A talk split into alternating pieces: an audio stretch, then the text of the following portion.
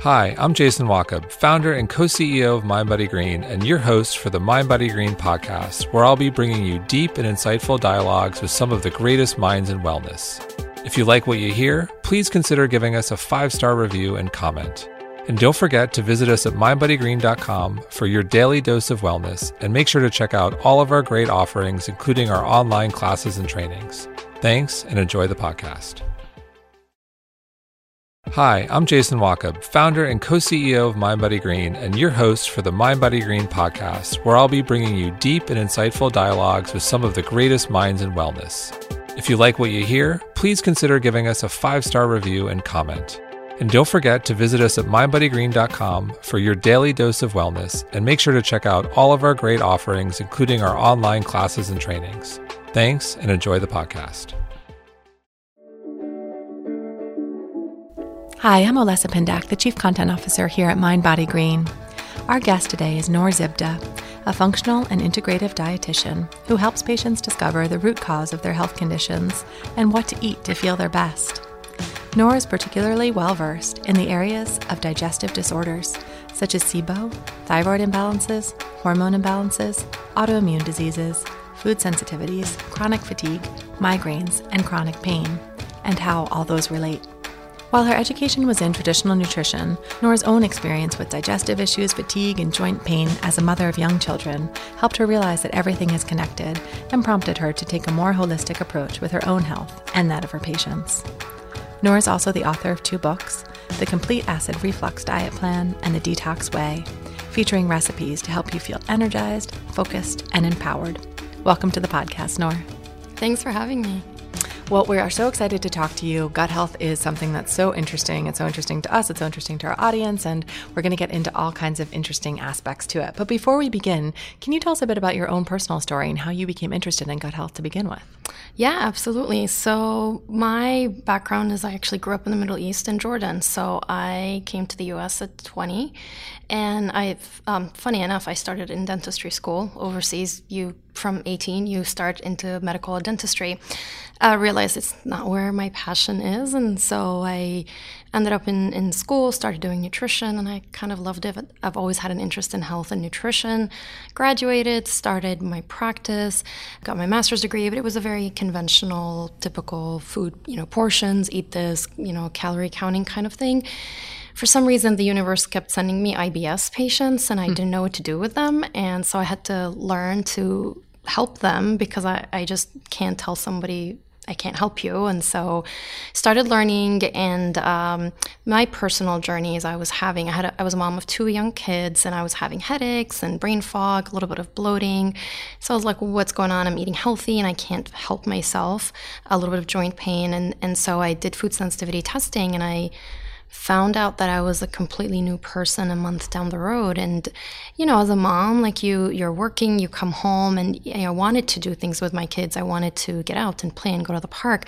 I didn't want to be too tired and lay down on the couch. It wasn't my idea or vision of health and motherhood and, you know, overall health. And so, with that discovery, it sort of led me to a world of like functional medicine. I remember my first conference in New York, and it was on integrative nutrition. And it's the first time I meet some of the amazing speakers and some of them who are contributors for MindBodyGreen. And it was like, wow, what is this world? So it took years. It's like, it's a steep learning curve, but I, I love it. I'm very passionate about it and like a lot of people who are into this whether it's for their own personal journey or in, in or to help their patients and, and clients they once you start reading you can't stop so mm. um, that's where i am right now i've been doing this for seven years so so for you, just removing one food was the key to getting rid of all these symptoms? You know, it was multiple foods. What happens with food sensitivities, like most people, they start to not feel good, whether it's in their, you know, um, headaches or um, stomach issues. You know, we sort of now kind of try the dairy free, gluten free. A lot of people are starting to remove like soy or like a more of a paleo diet. Like there are a lot of approaches. And so it, it wasn't just that. It, it turns out that soy and dairy and wheat are not my best foods, but also healthy foods can. Um, your body can stop recognizing healthy foods as healthy. So you could be positive or test positive for blueberries or salmon or cumin or parsley. Now, the good thing about food sensitivities is that sometimes people reference them as tol- intolerances, but they are immune reactions, but they are not IgE mediated.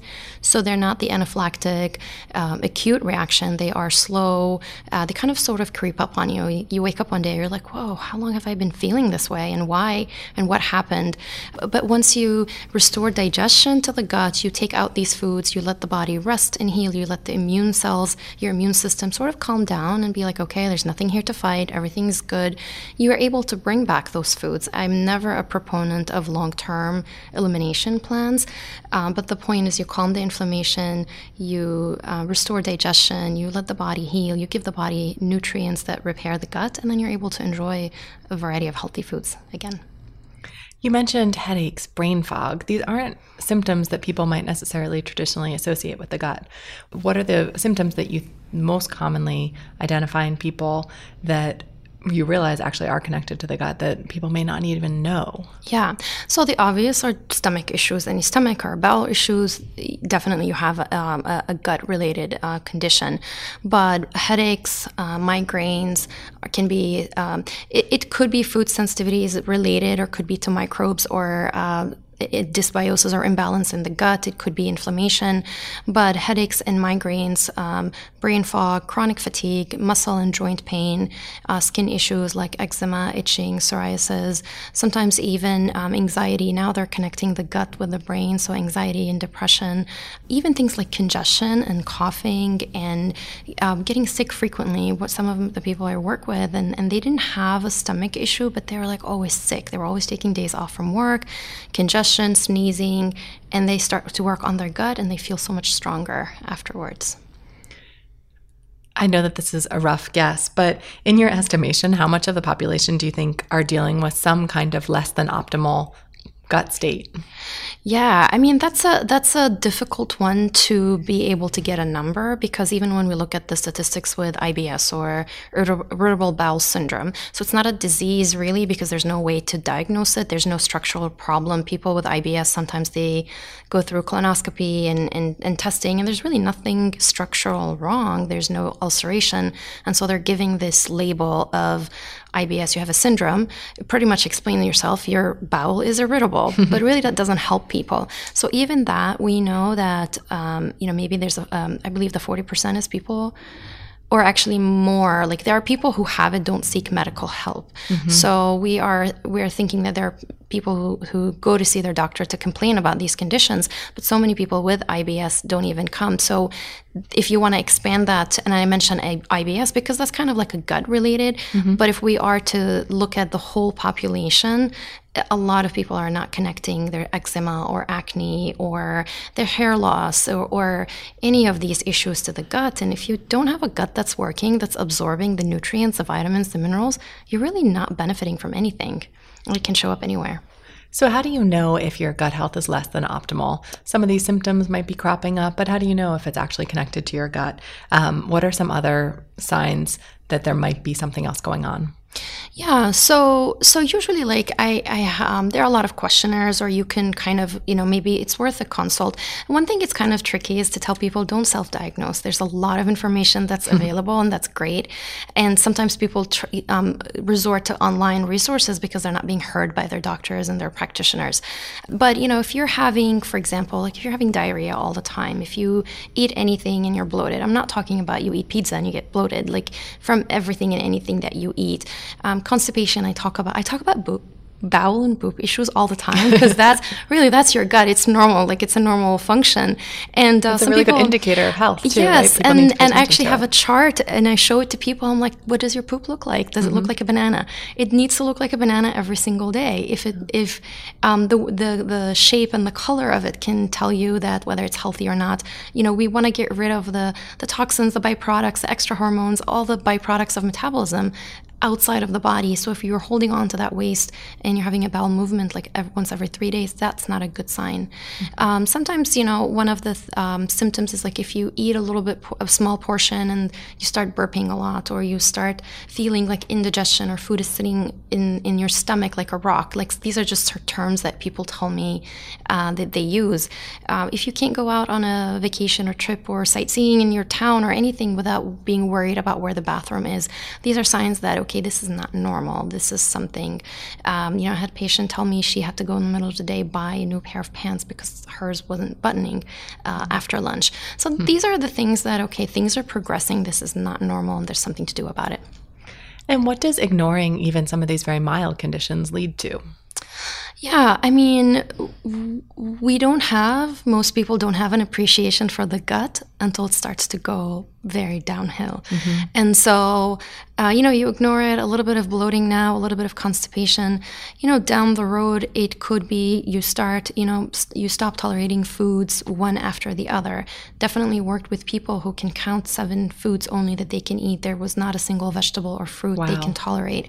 Again, that's not healthy because we want the vegetables, the fiber, the, the protein, the, the vitamins, the minerals, the antioxidants.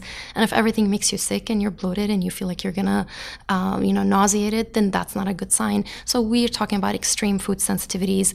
Uh, you know, if we think of the immune system is in the gut, and if you have an imbalanced, unhealthy gut, 80% of the immune system is there. So now you're becoming more prone to getting diseases, or you get the common cold so so quickly, or let's just say food poisoning. You don't have to travel overseas to get a food poisoning. And you know two people can eat the same thing but somebody with a strong healthy gut will be okay. And then someone with a you know an imbalanced gut will get sick for 3 4 days if not longer. And so we need to strengthen our our gut. And um, you, you know it helps us in so many ways. If you're not uh, absorbing nutrients then all this organic healthy foods the supplements that you're getting you're just tossing them in the trash because because you're they're not being absorbed is there such thing as a normal amount of gas, skin issues, digestive upset, or are they all symptoms of a larger problem? Um, I mean, it's so. This is reminding me of conversation with my friends. So a group of my friends and I, we have a, a chat group, and mm-hmm. uh, these conversations often come up. And it's like, oh, I'm feeling bloated, or I'm gassy today, or something like that. So I mean, if it's an occasional thing, you know, you overate, and then your body couldn't handle it, or you had a, a bowl of bean soup, or um, I have a lot of friends Pakistani, so there is like dal and lentils. I'm like, maybe that's a little bit too much, and, and you need to reduce the portions. Uh, some people benefit from enzymes, but if it's a if it's a daily thing, then that that's when it becomes a problem. Mm-hmm. And and another thing to add, if it interferes with your lifestyle and the quality of life that you want to have, for some people they need to reach rock bottom before they do something about it. And for some people, even if they're like, ah, oh, this is a little uncomfortable, I don't like it, I want to optimize my health, I want to take my health to the next level. I don't want to settle for a little bit of discomfort. And there's always something we can improve about our health. So let's talk about that. What are those things? I mean, we'll talk about some of the larger conditions a little bit later, but if you are in that state where you just want to optimize a little bit, where things aren't quite right, how do you start to improve? What are the what are the steps that you suggest? Yeah, absolutely. So we know that um, the sugar is really bad for a lot of our body systems, including the digestive system and the immune system. So if you eat a lot of sugars and, and beverages that contain sugar, then that's a, a that's the first thing to remove. Uh, we know even artificial sweeteners like um, sucralose can affect the gut pH and cause an imbalance between the bacteria and the yeast in the gut. So taking these out of the the your food, um, you know, the, your meal plans or your meals, um, eating wholesome, real foods, that's going to be really important. Sometimes in the beginning if somebody's having gas and bloating, we may start to remove foods, uh, even things healthy. Like, you know, I tell people the onions, the garlic may not be the best things for your gut at a certain point in time. Mm-hmm. Um, lentils and, and, legumes and beans, if somebody wants to eat them, soak them overnight, uh, get rid of the water, cook them really well. Um, sometimes actually cooked vegetables are easier to tolerate than raw vegetables, and, and you know, having a, a mix and a balance of the two. Um, good, healthy protein you know, in, in you know moderate amount. Like we want really a balanced diet. Mm-hmm. Um, nuts can create problems, um, especially if they have the the skin. So almond butter may be easier to tolerate than almonds. And and one thing that a lot of people dive deep into the gut, they forget that the mouth is the first part of the digestive system. And sometimes chewing our food properly, taking 20 minutes to eat, um, swallowing. You know, are you swallowing? I, I, tell people you need to be. Um, texture of baby food before you swallow the food. Mm-hmm. Um, so that's just kind of a few things that we can start with in the beginning. What kind of foods or spices do you think that we're grossly underusing that could actually really help improve the gut? I know that we talked about some of the things to take out, but what are the things that we should be adding back in? Yeah, so bone broth, a lot of it's it's it's trendy now, and that's a great thing. But you know, back in the days, every street corner. Yeah, uh, maybe in New York, not yeah. every street corner, not every town, but you know, back in the days, people used the whole animal. We they used the bones. I I have vague memories of my family members gathering when it's a like holiday, and people were fighting for the bone marrow. Like they wanted to, to suck the, the, the content of what's inside. And so traditionally, people cooked the whole animal. They used all parts of it. Then they took the bones and they made soup and they made other stuff with the with the broth. And unfortunately, or you know, with with our lives, like we're convenience, we're buying boneless, skinless everything. And so we're missing out on certain nutrients that are found in bone broth. So that is a great thing to incorporate. Um, one thing I'm starting to recommend and incorporate a lot is aloe. So we know aloe vera plant is, you know, most of us think of it like if you have a sunburn, let's put it on your skin. But if you think that the gut is a continuation of your skin, it's just inside and you don't see it, and you can uh, get the goo, like that white gooey part, and you can use it. And traditionally, in in tell us a little bit about that. You yeah. get the plant itself, you get the stalk, yeah, and then so how do you, get the white gooey part yeah, out? Yeah, so so you get the plant. You can buy it from the store. You can buy the whole leaf. Uh, if you grow it in your home, that's great. Uh, but you know we can start with that. You want to soak it for 15, 20 minutes so that they're um, the waxy, the yellow. Uh, we don't want the yellow part. That can cause stomach irritation or diarrhea. Mm-hmm. But you soak it for 20 minutes, and then you pretty much with a knife you take the skin out, and then you're you, you trim it, um, and then you're left with a gooey white part, and you can incorporate that in a smoothie, and it doesn't have a flavor. I actually have videos of my kids. My kid, I have three kids, mm-hmm. and um, I I uh, I snuck it into a smoothie to see if they would taste it because you know kids are like if they don't like something they'll tell you. They right. they won't like sh- hide that. But they loved it. They didn't. They couldn't tell that there was something in it. So that's always like they got the pass from the kids. uh, but you can also put it in ice cubes and incorporate it in you know drinks. Like you can mix aloe with a little bit of pomegranate juice and some ice and make like a fresh uh, summery drink as well too.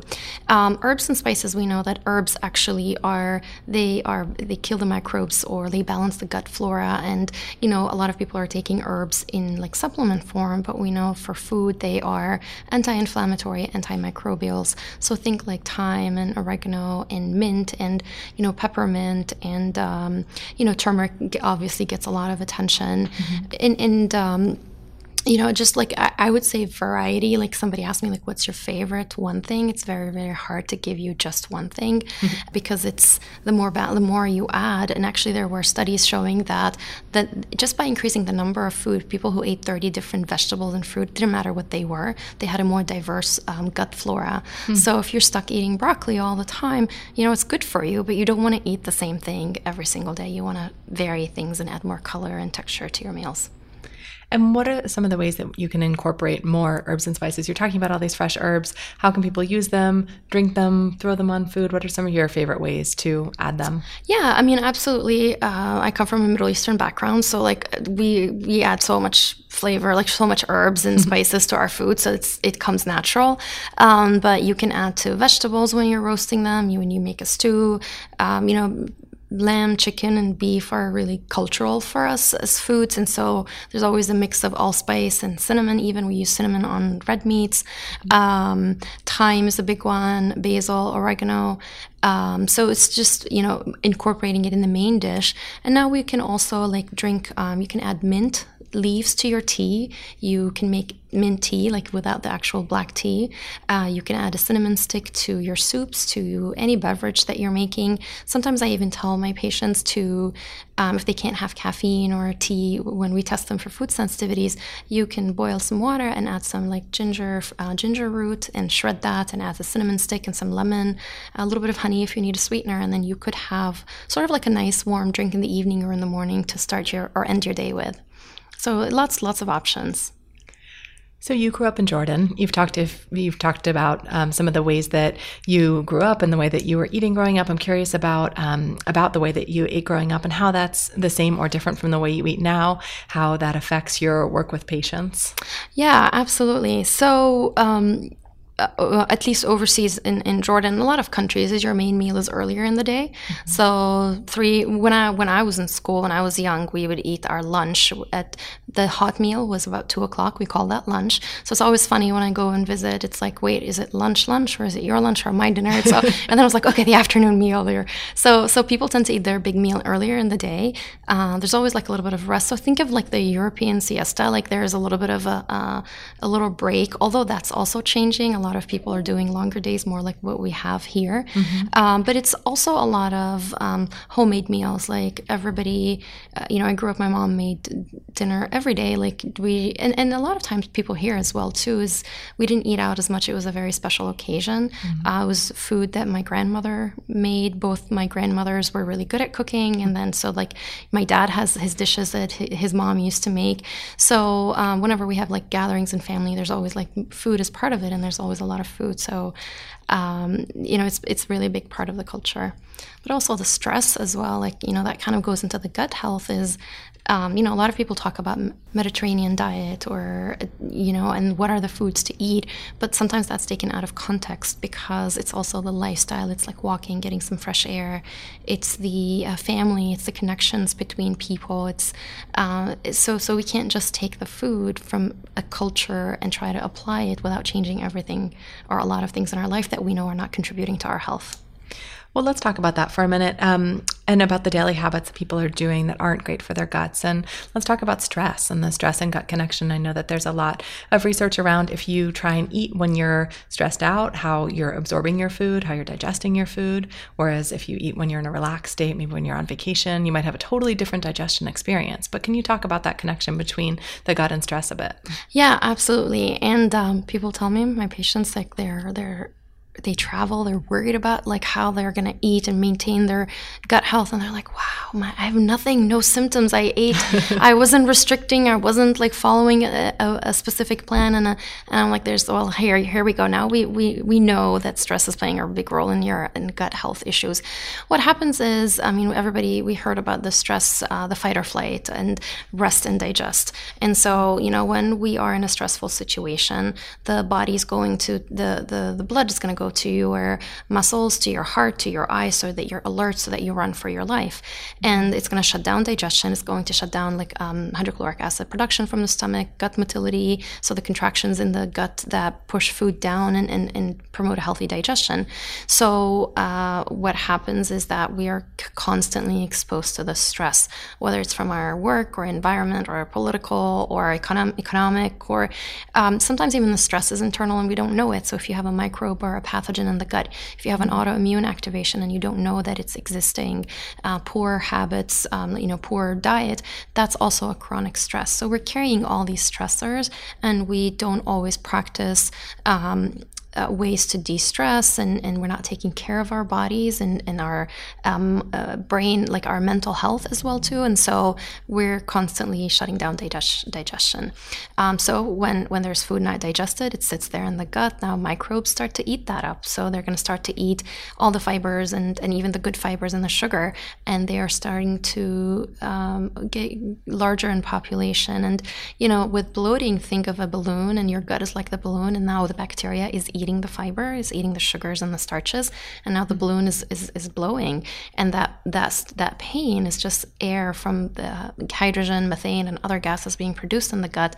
And now the, the bowels are distended. You're starting to feel, um, you know, all, all the GI issues, and that can cause constipation and diarrhea as well. So that's how stress starts things. It also reduces your immune system. Um, so you're more prone to getting infected by microbes, or you're not able to fight the microbes as much. And what about some of the other habits that people are perhaps partaking in? Things like alcohol, like caffeine, um, even sparkling water. Like let's let's go through some of these. What are the things that people are doing on a daily basis that may not be optimal for our guts? Yeah, yeah. I mean, so let's start with the order. So, like alcohol, we know can cause um, sensitivity in the stomach or ulceration in the stomach. It interferes with some of the absorption of minerals and, and vitamins. And so, you know, some people subscribe to drink red wine for heart health, but even if you look at the American Heart Association publications, they tell you to not start drinking if you don't drink, and there is a limit to how much you drink. So it's also putting into perspective if you're going to drink wine, it's not two glasses every single day. It's it's an occasional basis, and you can get the same benefits from incorporating uh, grape juice and, and, red grape juice and um, as well too. Um, so that's you know one thing. Sparkling water, um, you know, some people feel it actually helps if there is a little bit of indigestion, but again, the, the gases, if you're already bloated and you're indigesting, not digesting properly, all this can can create more of the gas and the pressure inside the gut. Um, caffeine is is um, actually can can help some people. For others, it can cause them to be more anxious and jittery, and then maybe it can affect affect the gut in that way. Mm-hmm. But we're also seeing some people um, leaky gut improving when people incorporate caffeine. So it's I think caffeine is there's maybe a genetic component or different people metabolize caffeine differently. So I think it's going to have to be individual. What about eating and drinking at the same time or, or drinking cold beverages? Yes. So I don't recommend that people drink any beverage or maybe a little bit like few sips is okay. But you, if you've heard that you need to get or you're planning on getting 10 cups of water in your day you know, you shouldn't be drinking three cups along with your meal because what happens is that you've got water, you've got the meal, and now the stomach is trying to, to digest all that. A lot of people are walking with um, hypochlorhydria, which is not having enough hydrochloric acid in their stomach.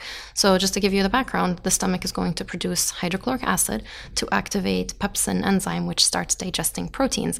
And so, when we have more volume between the water and the liquid, that gets diluted between, and the enzymes get diluted, and now your stomach is not really digesting digesting protein properly, and that could uh, create kind of like a bottleneck in the gut, in the, in the stomach. And so, trying, I tell people try to get your beverages 30 minutes before, 30 minutes after, and then just if you need to take a medication or supplement, just keep it to the minimal amount um, so that we don't disrupt digestion. That's so interesting. So, how do you recommend that people like one if you're going to guzzle a lot of water? Yeah, and you're trying, you're either really thirsty or you're trying to get up to your ten glasses a day. What time of day do you do that? Is that as soon as you wake up? Is that just making sure that you're spacing it out between meals? Yeah, I mean, as soon as you wake up is a great idea because you've been fasting or you know for at least hopefully twelve hours overnight. So that's a great way to start your day. You're hydrating, put pump some energy in your body. We want to drink earlier in the day, so you don't want to, you know, you don't want seven o'clock to come and you're like, oh, I only had three cups of water because then you're going to end up using the bathroom at night. So we don't want to disrupt sleep as well. So trying to get it earlier in the day as much as possible. And so, like, if you drink two cups in the morning, and then sometimes I tell people set timers in between, uh, you know, after lunch or after your breakfast or after lunch, or sometimes if you forget, you know, you drink two cups of water now, just set a timer for another hour or two hours. And then when the timer goes off, go drink some more water. And so they're, you know, finding out why you forget. If some people tend to forget, and uh, maybe having it visual, like buying a very large glass refillable water bottle that's in next to your desk that you just go back and, and drink as much as you can, but in between the meals. Let's talk about some holistic solutions for some of the most common things. So, when we're talking about bloating, when we're talking about indigestion, assuming that these are occasional, that it's not a chronic everyday problem, what are ways that you recommend that people deal with those? Yeah, so there are things that can definitely help with digestion. So if you just finished the meal, um, you know, using things like digestive bitters that you can catch up like right after your meal, that they would stimulate digestion, muscle motil- uh, digestive motility, and there are lots of you know options that are available. Um, if that tends to happen a lot, maybe kind of starting your meal with digestive enzymes, which is supplying your body with outside enzymes that can help support your um, your gut. And there are certain uh, plants and herbals that help bind to the gases in the gut um, that you can utilize, but also things like fennel, chamomile, teas. Um, you know, just sometimes black or green tea can help just kind of ease the digestion these are just some of the things that would help. Sometimes people, I do recommend like activated charcoal, but not that's not something that you want to do on daily basis. It's like a very occasional. You shouldn't be taking it like daily for a whole week, more than a week. Uh, but what that does, it, if you have extra gases, what it or anything really in the gut that's not making you feel good, uh, activated charcoal works like a sponge, and then it absorbs everything, and then it doesn't get absorbed itself. We can just we get rid of it in our stool. So that's another you know quick remedy if somebody's traveling and want to grab something just in case for those emergencies. Let's talk about some of the buzzwords that are coming up in the health world as it relates to gut intermittent fasting. What do you think about for gut health? Thumbs up, thumbs down? I think thumbs up for sure. For, well, for the most part, and you know sometimes how do you define inter- exactly? That's what I want to say. So usually I tell people, you know, start with 12 hours if you and see how that goes. And and it shouldn't be very difficult to finish eating dinner at seven and then not have anything until 7 a.m. You can drink water, that's fine. So 12 hours should shouldn't be difficult, and then you work your way up. It's sort of it's not an all or nothing like that's great. You got 12. Can you do 13 hours? Can you do 14 hours? So typically, most people or have heard of the 16-8, which is you fast for 16 hours and you eat for eight hours.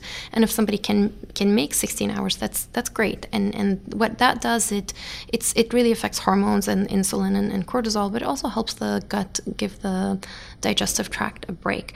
Um, so that's one thing I do recommend. And do you recommend it as an ongoing daily habit, or do you recommend it in limited periods when you're trying to get your gut back into a state of health? Yeah, I, I say just see how that makes you feel. Some people incorporate that as a daily thing. Uh, turns out that maybe we don't all need to eat breakfast every day, and maybe breakfast is not the most important meal in the day. So, um, you know, if, if that goes well with our lifestyle and, and they can get started, and, you know, you can have a cup of coffee coffee with intermittent fasting. So a lot of people like you know get their coffee, they start working on something, they're distracted before they know it. It's 10:30, 11, and I'm like, well, here you go. Here's your intermittent fasting. so so I think you know, but if that's stressful, I think that's when I say it depends. If it's stressful, like if you're stressing out about it, and then as you're always constantly thinking of food and when is my next meal, then that stress becomes uh, negates the benefits. Like it becomes a problem itself. And so if you're like running around after your kids, or if you have a stressful stressful job or if you have a lot of, you know, you're not getting enough sleep, then maybe intermittent fasting is not the best thing. So we always have to think of how that's affecting the person. And, um, and also for the gut, if you don't mind me sharing, is that in addition to intermittent fasting, it's also giving your gut a break in between your meals. So a lot of us um, are eating grazing, right? Like you, you eat, you can eat in the mall, you can eat in the movie theater, you can eat pretty much everywhere, and so there's no time where we close the kitchen. And mm-hmm. we used to eat a meal and then get out of the kitchen. Now our kitchen, the center of the house or the activity, uh, which is great, right? We, we, we make beautiful kitchens now, but how is that affecting our health? So what happens is that after you finish eating, so the same muscle contractions that pu- push food down the digestive tract, when you're done eating, those muscles will start a cleaning, uh, sweeping motion. So it takes two hours, but sometimes three for some people, especially if they're constipated, they have slow gut motility. So let's just say three hours. And I, I tell people this is kind of like you have a lot of crumbs on the floor and you're trying to sweep it, and then your kids run around and then distribute it again. You have to start all over. So mm-hmm. what happens is that every time you eat, eating is those kids running around, and now you have to restart. So the gut starts the cleaning motion from the stomach and it doesn't really reach the end of the small intestine. So if we are imagining the gut, all of the byproducts, the food that wasn't digested, bacteria that are dead or fermenting our food, we really need to get rid of it to push it to the to the large intestine so that it goes into waste, but it just sits there in the gut. So if we're not giving the gut breaks and, and you know three hours in between our meals, and we never finish that cleaning motion, and now we're finding that's connected to SIBO or small intestinal bacterial overgrowth and other digestive issues. So is the worst thing that you can do even have some small bits of food because all of that is restarting it? Like even if you just have a little bit, there's a little nibble. I think a lot of people yeah, will do that too. Yeah, just, you know, I'm, just I'm grab the small thing. Yeah, I when I work with people, anything, I was like, you know what, put your meals into like put a schedule, roughly. We we don't need to live by a schedule, but if you're gonna have your first meal at eleven, then you have something by two, something at four, and then something at seven, and that kind of makes up like three hours plus or minus in between each meal.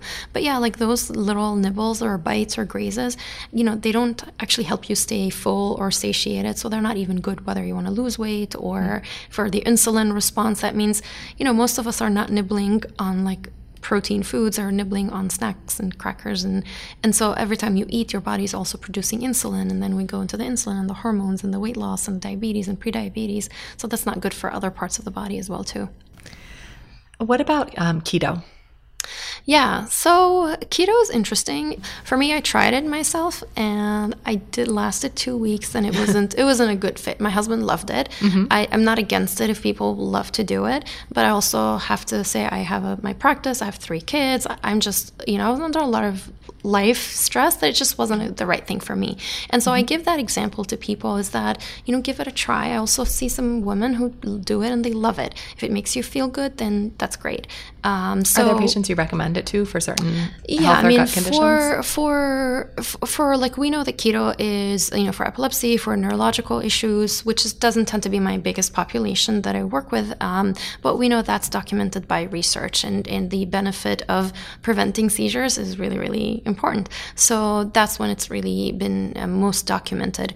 Now, a lot interesting thing with keto and gut is that there are some studies that are showing that keto diets are not the best for your gut, especially if you have intestinal permeability and leaky gut, and that we actually uh, can can increase um, some of the uh, absorption of the endotoxins that are in the gut when we are on a keto, when someone is on a keto diet.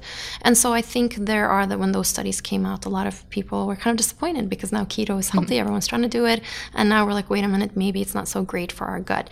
We know for sure that like vegeta- um, vegetables, certain prebiotic fibers are really important for the gut. So if we take these out when we're doing a keto diet, uh, then we're potentially doing something that isn't great. So I think first for someone like you know, I say try it. Some people have a lot of bloating and and indigestion, and they do keto and they feel better one of the things that may be beneficial is that okay then you've had bacteria fermenting all this fiber and now it's not fermenting the question is what's in your gut that wasn't responding well and then maybe there's an imbalance in there so the keto i don't see it as an end point i see it as a way to kind of discover yourself and what's going on inside your body what about histamine intolerance and low histamine diets yeah, so histamine is another um, important one. It is is underdiagnosed, and a lot of people with histamine issues, like they're they're they come with a lot of symptoms and sometimes they're not severe.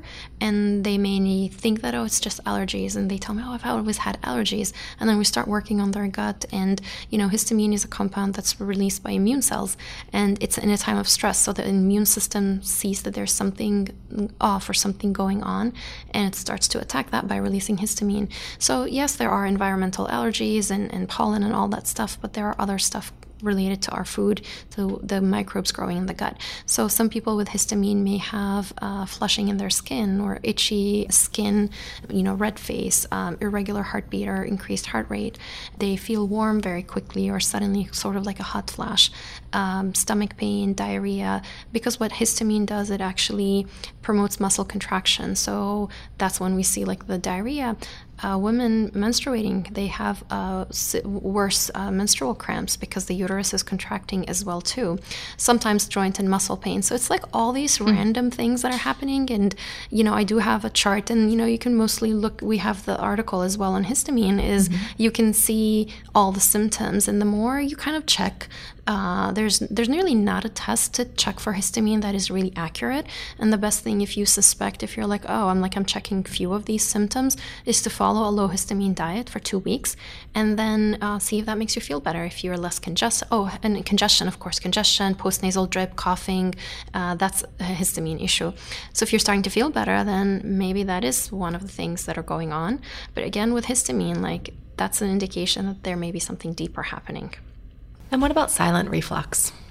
Yeah, so silent reflux, that's kind of interesting that we're talking about them back to back because, you know, with, with histamine, there's cough, uh, uh, postnasal drip, and congestion and sneezing. Um, with silent reflux, we're also kind of in the same area. So maybe coughing, trouble swallowing, pain in the throat, um, hoarseness in the voice, sometimes ear pain. And so if we think of silent reflux is pretty much it starts with acid reflux so you have the stomach and, and parts of the stomach juices are refluxing up uh, which include hydrochloric acid and some pepsin enzyme that's found in the stomach. So if you think of the think of Pac-Man, you know, remember the, the game. So think of this as the pepsin, and now it's meant to stay in the stomach, and it's eating the food. It's breaking down the food, which is great. Our stomach is lined; it's protected from that enzyme. Now the enzyme starts to go to the esophagus, and now it's eating the lining of the esophagus, and that's obviously not a good thing. It's it can cause ulceration, it can cause irritation and pain. And so um, I was reading, um, you know, some articles are showing that you know it can also be gases going up. So maybe you don't feel the heartburn, and they call it reflux because you maybe you don't feel the acidity coming, but once there's a little bit of hydrochloric acid and pepsin in the esophagus, it can travel up to the throat and kind of get ingrained in the lining of the throat and esophagus. And so um, if you're starting to feel that these are some of your symptoms, um, you know, some people like don't pay attention, but it's like your voice is changing, or you can't sleep unless you have the the pillow elevated or your bed reclined, uh, or certain foods as they pass through the throat, you're not able to process them. Sometimes people say I have trouble um, swallowing; things are stuck in my throat. These are all could be signs of uh, acid reflux, or or it's not. You know, they don't call it GERD or acid reflux; they're calling it silent reflux, and it's definitely worth investigating and trying to do whether it's diet and some supplements, or also getting a consult with the ENT doctor just to kind of make sure that it's not nothing serious. Now, let's talk a bit about um, some of the more complex cases. We started to get into it, but I know that um, probably a lot of your practice doesn't deal with people who have the occasional yeah, um, upset, yeah. but really, you know, people that are dealing with autoimmune conditions, severe reflux, GERD, etc. So, can you talk to us a little bit about how you start to treat those patients? What are I know that each one obviously has a whole protocol, but um, what are some common things that you do? What are some common tests that you recommend? Um, and what is, what is the way that you start to approach some of these more complex issues? Yeah, absolutely. So one of the things I tend to do with my patients, and and uh, it's really important, to, to try to put a timeline. Like, when did this happen? Did you were you the kind of person who's always um, constipated, or some people tell me, oh, everybody in my family jokes that I have a sensitive stomach, or or I always stop at the bathroom when everyone is at an outing and I'm the only one. Or sometimes people say the first day in the job and they had a lunch party and then they got sick. And so after food poisoning, you could actually have uh, it triggers something in the gut or the motility and, and and these are important things. So kind of helps us put the picture together. And so there are lots of um, you know things. So now there are a lot of um, diets that we can incorporate. So we know that there's the low FODMAPs diet, there is the SCD diet. Sometimes like you know it's a combination and and it's really important to look at you know if somebody you know is trying to do something um, you know what are you willing to do and do you need to follow i mean ideally we follow the plan at least for two weeks i tell someone let's let's be strict for two weeks and to see like if we're gonna go let's go all out and do it 100% and then test and see how how that's gonna go. Um, we have like you know for somebody who doesn't do any you know doesn't have access to testing I'll, I'll talk about testing but you know we have some of these diets. We have a low acid diet. You know i incorporate low acid with also low fermentable, so like combination, um, because I know if there is an extra gases being produced in the intestine, these are going to create pressure and, and on the stomach, and then the stomach content can um, splash up. So we know that the acid reflux, a lot of times people feel like GERD or acid reflux is one condition, whereas IBS is not.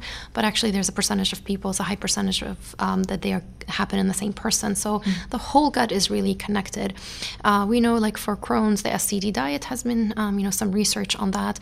I would say definitely remove gluten, remove gluten, remove all grains, maybe incorporate a paleo diet to see how your body responds we have like Whole 30 that, you know, some people respond to that as well. Autoimmune, paleo, AIP diet. So, you know, try something on your own and see how your body responds. And a lot of times there is an improvement, whether it's 30% or 50 or 80%, but that's something to try.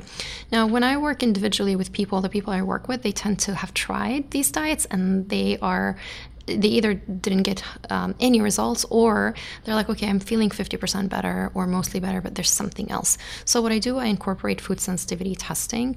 Um, so, I incorporate mediator release testing, which is looking at uh, not necessarily IgG reactions, but looking at type 3 and type 4 hypersensitivity and then i custom a plan for for them. So there are so many times when i put people on a common gut diet and turns out that they are sensitive to blueberries and strawberries and salmon and things that are allowed on that diet. And they actually while we were waiting for the results uh, for the, the 10 days that we were waiting for the results they felt worse because they ended up eating more of these foods.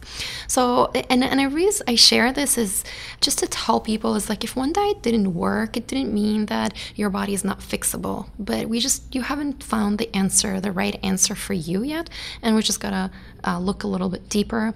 Um, you know, I incorporate stool testing as well. So there are a lot of different stool tests, and there are traditional stool tests which are not looking at the new DNA analysis technology. And um, so I incorporate the GI map in my practice, and we're looking at the good bacteria, the bad bacteria. The um, there's H. pylori, there's parasite. There are a lot of things that you know some of those tests incorporate, and then we're balancing things out with, um, you know, maybe making some changes to the diet or incorporating certain plant botanicals, herbals, or enzymes.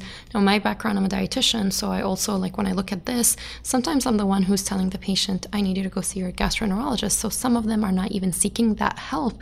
And we're like, okay, maybe there's something more serious going on. So it always happens with collaboration and letting the patient know, like, okay, here are some of the options and, and what you can do with integrative nutrition and diet and lifestyle and, and when is a good idea to actually go seek medical help. And how do you? It sounds like um, you're really identifying triggers through a lot of testing and through the removal of foods and just trying to figure out what it is. But how do you recommend that people are identifying the triggers themselves? Like, are there ways that people, once they start reintroducing food, or like, how do you know which of those things are your triggers, especially if you're not, if you don't have access to all of these kinds of tests? Yeah. So let's just say you pick, you know, the low FODMAPs diet. So it's uh, FODMAP, F O D M A P, because that's, um, you know, a lot of doctors, there's a lot of research on it for IBS, and a lot of doctors are recommending that. So, you know, you could follow that plan for two weeks and see how you do. I'd recommend that you sort of have um, some assessment or maybe rank your symptoms if you are having, let's just say someone has bloating and stomach pain and brain fog. Rank them maybe from one through four um, based on severity and intensity, and, you know, do that because we forget. We forget how we felt two weeks ago. Mm-hmm. We forget what we eat like a day ago. And so I say rank your symptoms and then do the plan. There are lots of recipes, and uh, you know I do have some.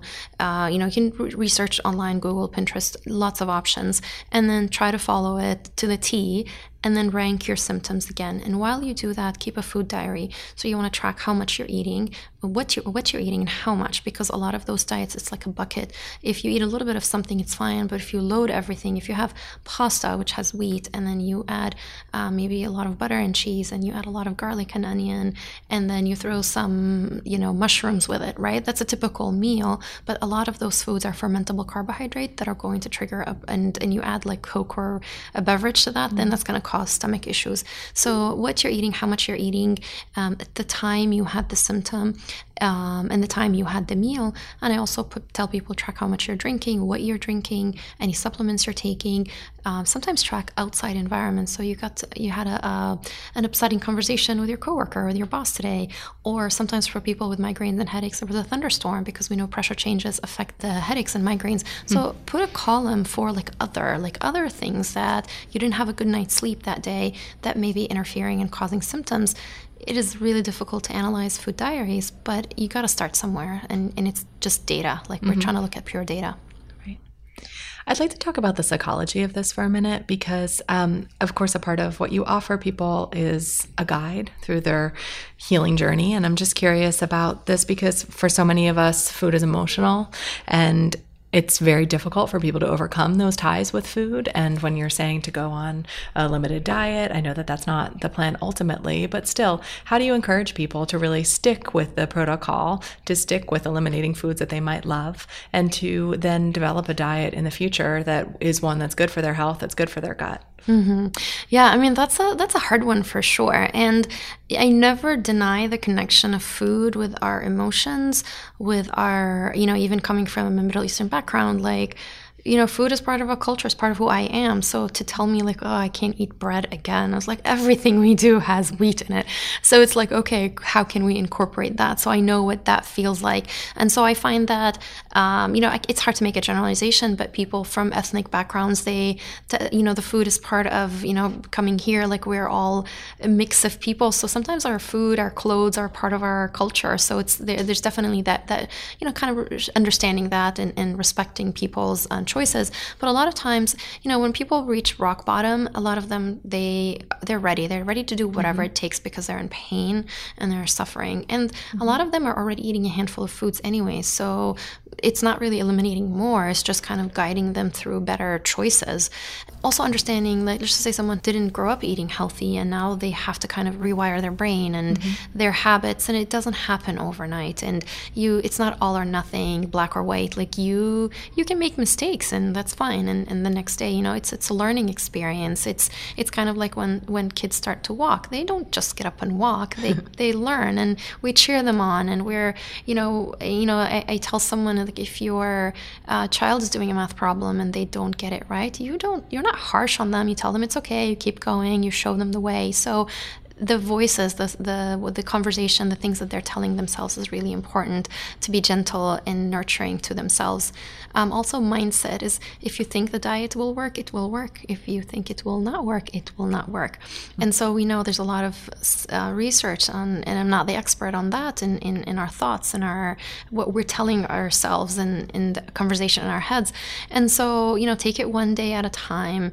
Um, look at the long term goal as opposed to the immediate uh, reward because the immediate reward goes away really quickly, whereas the long term reward is, is more beneficial. So it definitely helps when we have a plan, when they are seeing how we're progressing. It's definitely easier when you're working with a practitioner or a coach or a dietitian or somebody who's holding you accountable, supporting and cheering you. So get that support, whatever people find it. Now, I know that um, after this podcast, there'll be a lot of people who are curious to work with you or with someone like you. But um, for people that don't have access to that kind of really personalized level of care, what are things that you recommend for people that might have a traditional doctor or are trying to do it on their own? What are ways that um, that people who you know don't have that kind of extra level of care um, can start to get a hold on their own gut issues? Yeah, absolutely. So I think we all have to be advocates for our own health um, knowledge is accessible. There's a lot of information. You know, looking at information from reputable sources, of course, and you know, having a second opinion, a third opinion. So if you read something in one article, ver- on one place, verify it, and, and because there's almost always for every opinion there's another opposite opinion. So just kind of you know trying to get to, to that as much as possible. You know when you're having a conversation with your doctor tell them what you're doing. Um, you know if you are going to see a gi doctor or um, you know your primary care doctor do your homework kind of before. So for example if you have bloating try one of those diets because the doctor may tell you go home and try this diet come back next month. Do that before you go. Say you know listen i did this. Here's my food diary. Here's my food record what else could be going on with me and sort of um, you know advocate for them to to just kind of pay attention.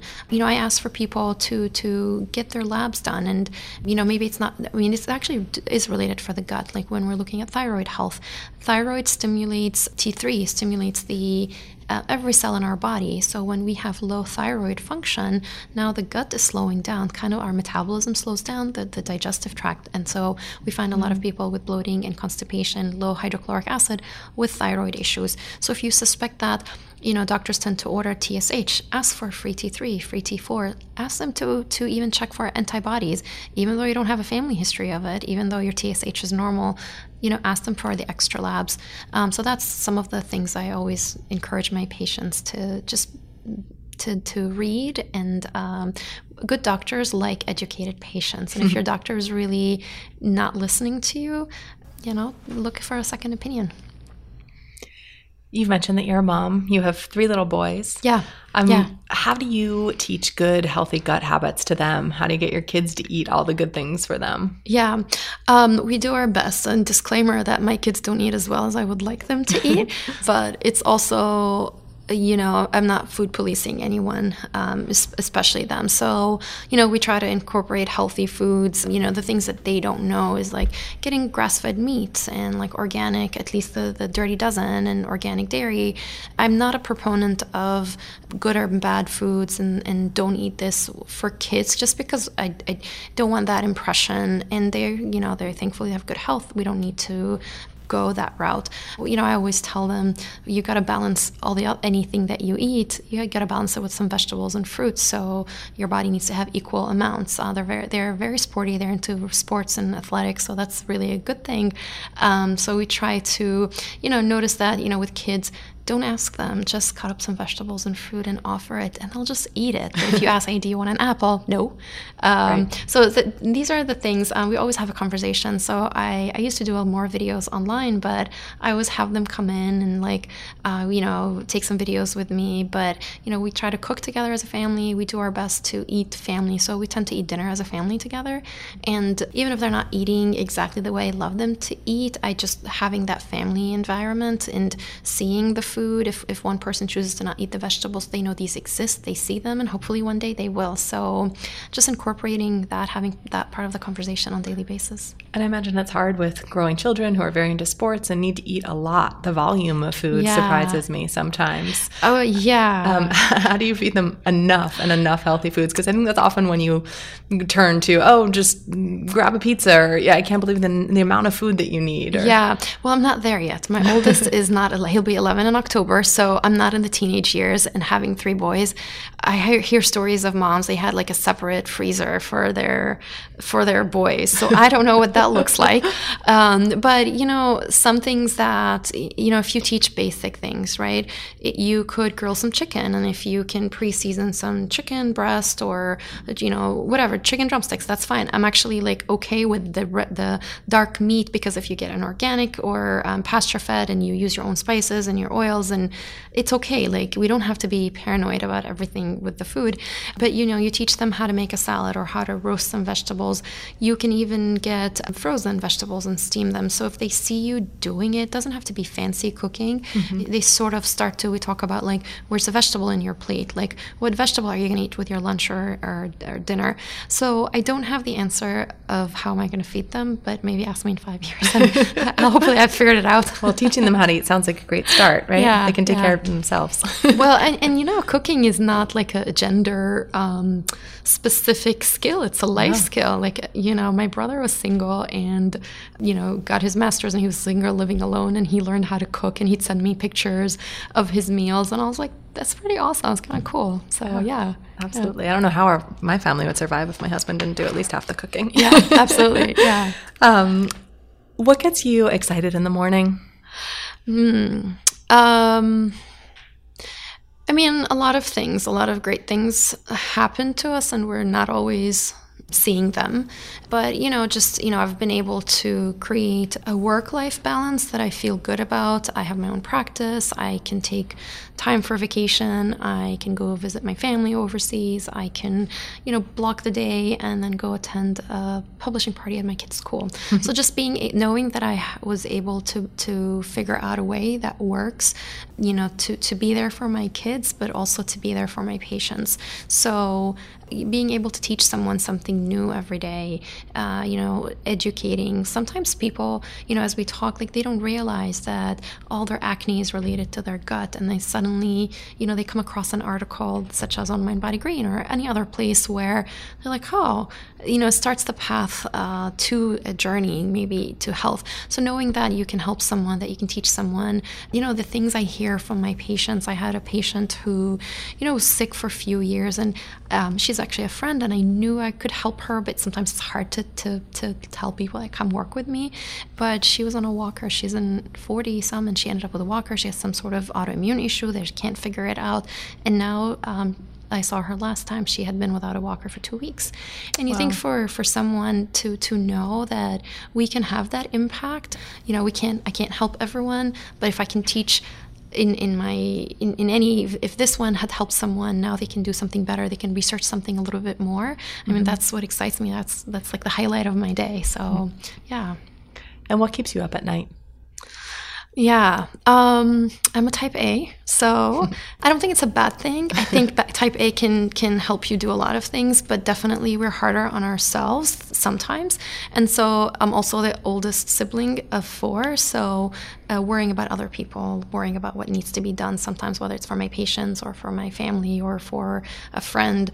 Um, so just kind of learning how to put that in paper so I can shut down my brain and sleep. Yeah. What advice would you give to your 20 year old self? Mm. Um, stop worrying about what other people think. Just do what you believe in.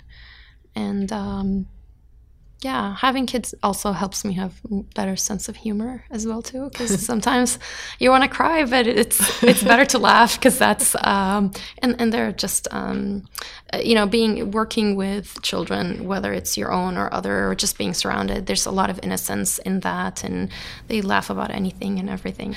But my 20 year old was not as brave as my current version.